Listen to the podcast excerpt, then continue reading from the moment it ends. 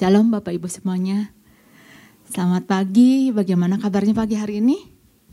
Wah luar biasa ya, saya percaya selalu luar biasa kalau di dalam Tuhan ya. Uh, Ibu Bapak yang dikasih oleh Tuhan, saya percaya ya ketika kita mengikut Tuhan, maka pengiringan kita itu akan semakin hari, itu akan semakin dibawa pada sebuah kedewasaan, pada sebuah kematangan. Karena itu yang Tuhan inginkan apabila kitanya mau belajar. Kita akan menjadi pribadi yang matang, yang semakin dewasa apabila kita mau belajar. Tetapi kalau kitanya nggak mau belajar, maka nggak akan terjadi gitu. Itu sebabnya pagi hari ini eh, pesan Tuhan adalah belajar melalui proses perjalanan. Diambil dari ulangan 8 ayat yang kedua. Saya mau membacakannya. Ingatlah kepada seluruh perjalanan yang kau lakukan atas kehendak Tuhan Allahmu di padang gurun selama 40 tahun ini dengan maksud merendahkan hatimu dan mencobai engkau untuk mengetahui apa yang ada dalam hatimu, yakni apakah engkau berpegang pada perintahnya atau tidak. Kita sama-sama belajar dalam dari sebuah perjalanan yaitu perjalanan bangsa Israel ya. Jadi perjalanan bangsa Israel yang harusnya uh, ditempuh 40 hari menjadi sebuah perjalanan yang lama, panjang, melelahkan ditempuh dalam waktu 40 tahun. 40 hari dengan 40 tahun aduh ketika saya hitung itu perjalanan yang banyak banget gitu ya. Kalau di kalau di 300 misalkan di 300 kali 40 tahun waduh udah banyak sekali berapa ribu hari yang dilakukan. Jadi bangsa Israel berputar-putar di dalam perjalanannya. Karena apa? Karena bangsa Israel tidak mengerti maksud Tuhan. Nah berapa banyak di dalam kehidupan kita, ketika kita tahu, uh, mengetahui ada sebuah kata belajar, apa yang terlintas di dalam pemikiran kita?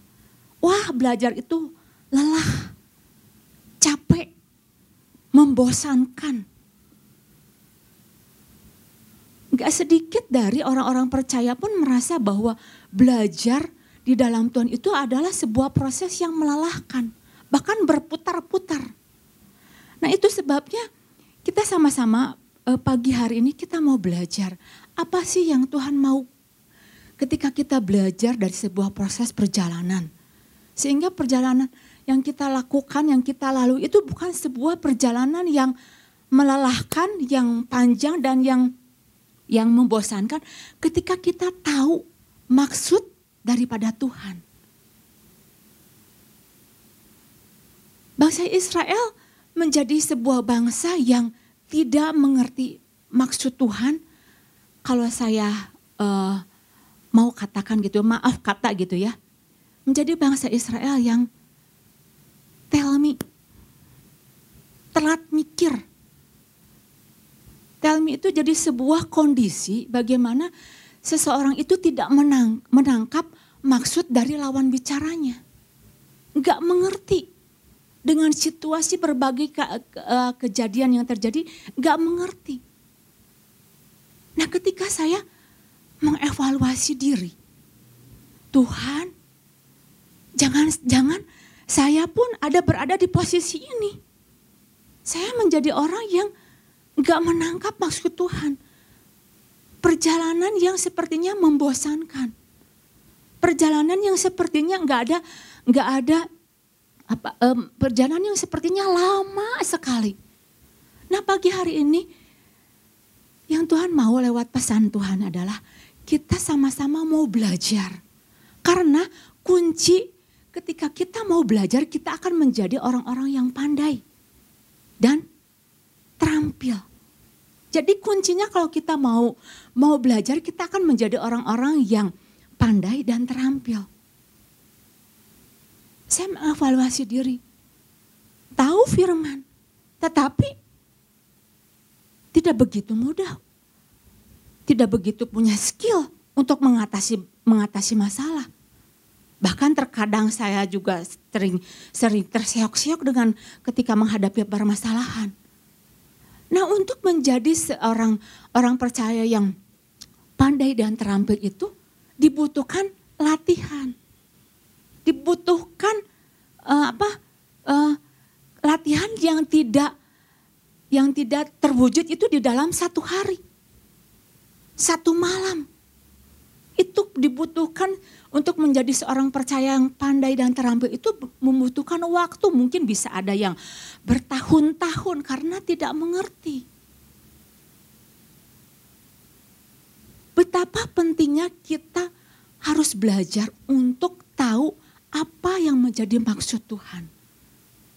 Kalau enggak, kita menjadi anak-anak Tuhan seperti anak-anak Tuhan, anak-anak kecil yang pengennya enaknya, pengennya happy-happy, pengennya senang-senang, pengennya semua yang dibutuhkan itu terpenuhi, tercukupi kalau udah lupa.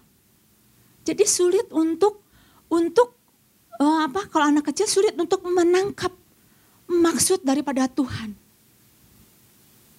Tanda-tanda orang percaya yang dewasa adalah yang memiliki dia kemampuan untuk menjadi pandai menangkap maksud Tuhan dan dia terampil menghadapi berbagai masalah. Itu sebabnya Rasul Paulus mengatakan bahwa yang kukandaki adalah mengenal dia. Jadi sebuah se pengenalan pengenalan itu adalah sebuah hal yang yang penting bagi Rasul Paulus. Siapa Rasul Paulus? Orang hebat. Dia orang yang tahu akan firman. Tahu kebenaran. Orang terpandang, bukan orang sembarangan. Tetapi ketika dia tahu akan sebuah panggilannya, maka dia tidak menganggap itu sebuah hal yang penting lagi. Katakan malahan segala-segala sesuatu kuanggap rugi. Jadi segala sesuatu kuanggap itu Kok anggap rugi itu sebagai sebuah hal bahwa itu merusak, ada kerusakan. Nah ketika kita tidak memiliki kemampuan untuk menangkap maksud Tuhan, tidak mau belajar dari sebuah proses pembelajaran, perjalanan, jangan-jangan ada sesuatu yang rusak. Sehingga kita tidak bisa menangkap maksud Tuhan. Pagi hari ini Ibu Bapak, apa yang mau kita pelajari ketika sama-sama uh, kita mau belajar, kita mau tahu apa sih yang sedang Tuhan ajarkan lewat proses di dalam kehidupan kita. Nah, apa, uh, yang pertama yang saya mau membagikannya adalah kemarin sudah disampaikan oleh Bapak Gembala bahwa kita sama-sama harus belajar untuk kendalikan reaksi, kemudian uh, reaksi atau respon hati atas apa yang terjadi. Wow, ini sebuah hal yang sangat penting sekali Enggak mudah untuk kita mengendalikan mengendalikan reaksi, mengendalikan respon hati itu enggak mudah. Perlu keterampilan, perlu dilatih. Kemudian hal yang kedua adalah belajar menangkap maksud Tuhan. Ini pun perlu dilatih. Karena enggak semua orang itu terampil untuk menangkap maksud Tuhan. Di luar mungkin kita belajar keterampilan masak, keterampilan apa merawat diri, tetapi keterampilan untuk menangkap maksud Tuhan itu dibutuhkan sebuah latihan. Nah, hal yang pertama yang saya mau membagikannya adalah ketika kita mau memahami agar kita mudah menangkap apa yang Tuhan ajarkan adalah belajar menjadi pelaku firman. Belajar menjadi pelaku firman. Ayatnya diambil dari Ulangan 8 ayat yang pertama. Segenap perintah yang kusampaikan kepadamu pada hari ini haruslah kamu lakukan dengan setia. Jadi ini merupakan sebuah perintah ya. Kalau namanya harus itu berarti mau nggak mau harus dilakukan. Sebuah perintah. Nah kita sama-sama tahu ya bahwa kita adalah uh, murid Kristus. Jadi ketika firman Tuhan mengatakan eh, mengatakan bahwa kita harus menjadi pelaku firman, ini adalah sebuah pembelajaran siswa yang aktif, murid yang aktif. Mungkin di dalam dunia sekuler kita mengenal ya ada sebuah pembelajaran cara belajar siswa aktif. Ya. Nah, ini ini namanya cara belajar murid yang aktif ini adalah melakukan firman. Karena ada murid yang tidak aktif. Sama-sama pergi beribadah. Sama-sama datang ke doa pagi. Sama-sama mencatat sama-sama mendengarkan apa yang difirmankan, apa yang dikotbahkan. Tetapi nanti hasil akhirnya akan berbeda antara murid yang aktif melakukan dengan uh, dengan murid yang pasif hanya pasif. Perbedaannya itu nanti akan terlihat dari endurance-nya, daya tahannya ketika dia menghadapi situasi atau keadaan. Karena seorang murid yang pasif itu sulit untuk dikatakan bahwa dia akan tertarik pada hal-hal tentang Tuhan, untuk dia tertarik lagi untuk mengerti maksud Tuhan. Karena sifatnya itu seperti sepon, hanya nyerap, hanya nerima, hanya mendengar, dengar, dengar, dengar, dengar terus. Jadi ketika dia diperhadapkan dengan situasi keadaan, dia enggak terlatih. Dan nggak cukup yang namanya kita datang uh, beribadah, datang ke doa pagi hanya untuk mendengar. Namanya mendengar itu belum dikatakan dia itu melakukan firman. Namanya mendengar itu belum dikatakan dia taat pada firman. Dan bisa dikatakan bahwa dia belum teruji. Lain hal dengan siswa yang aktif. Murid yang aktif murid yang aktif itu akan melibatkan bukan hanya teori, bukan hanya sekedar dia tahu, tapi dia akan libatkan dengan mulai dia aplikasikan apa yang sudah dia terima. Wow, nanti kita sama-sama belajar ya apa yang apa yang akan terjadi ketika kita tahu firman dan kita mulai melakukannya. Itu hasilnya itu sungguh luar biasa. Ini yang Tuhan mau ajarkan. Jadi ketika kita mau belajar untuk memahami apa maksud Tuhan, kita jadilah seorang murid yang aktif. Bukan hanya bukan hanya nerima tapi kita mau belajar untuk tahu melakukannya. Untuk pengen melakukannya karena apa? Ketika ketika kita mau melakukannya, kuasa firman itu bekerja firman itu bekerja seberapa banyak ibu bapak coba ketika kita hanya sekedar tahu dan kita tahu dan melakukannya firman itu bekerja. Ada banyak. Tahu melakukan banyak hal terjadi. Pemulihan, kesembuhan. Tahu firman, dia mulai praktekkan. Situasi keadaan sepertinya tidak baik, tetapi dia pegang firman. Dia tetap melakukan, tetap berjalan dalam kebenarannya. Mungkin situasi akan menyimpangkan, membuat dia samar dengan janji-janji Tuhan. Tetapi dia tetap mau pegang firman Tuhan. Mau tetap melakukan kebenaran firman Tuhan. Itu sebabnya penting sekali orang-orang percaya itu melakukan firman.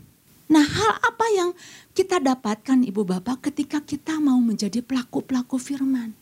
Hal yang pertama ya yang yang kita dapatkan ya ketika kita mau menjadi pelaku firman supaya kamu hidup.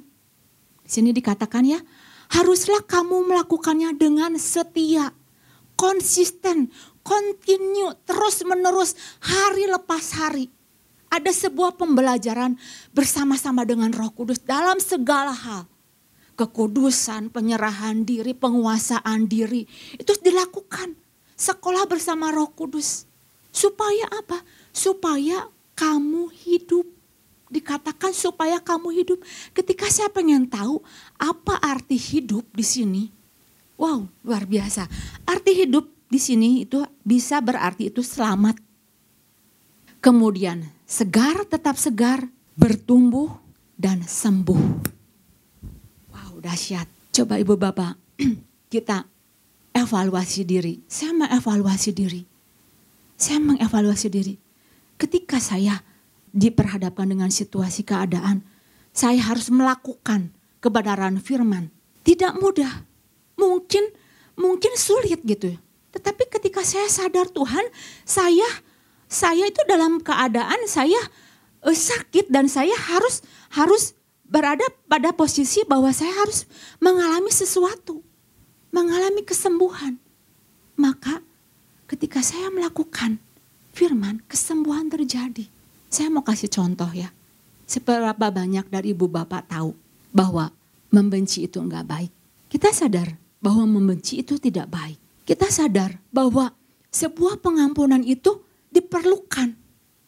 Dan pengampunan itu bukan untuk orang lain, tetapi untuk diri kita, membebaskan diri kita, menyembuhkan diri kita. Pada saat kita mungkin terpenjara, tidak apa terikat oleh karena sakit hati, karena tidak bisa mengampuni.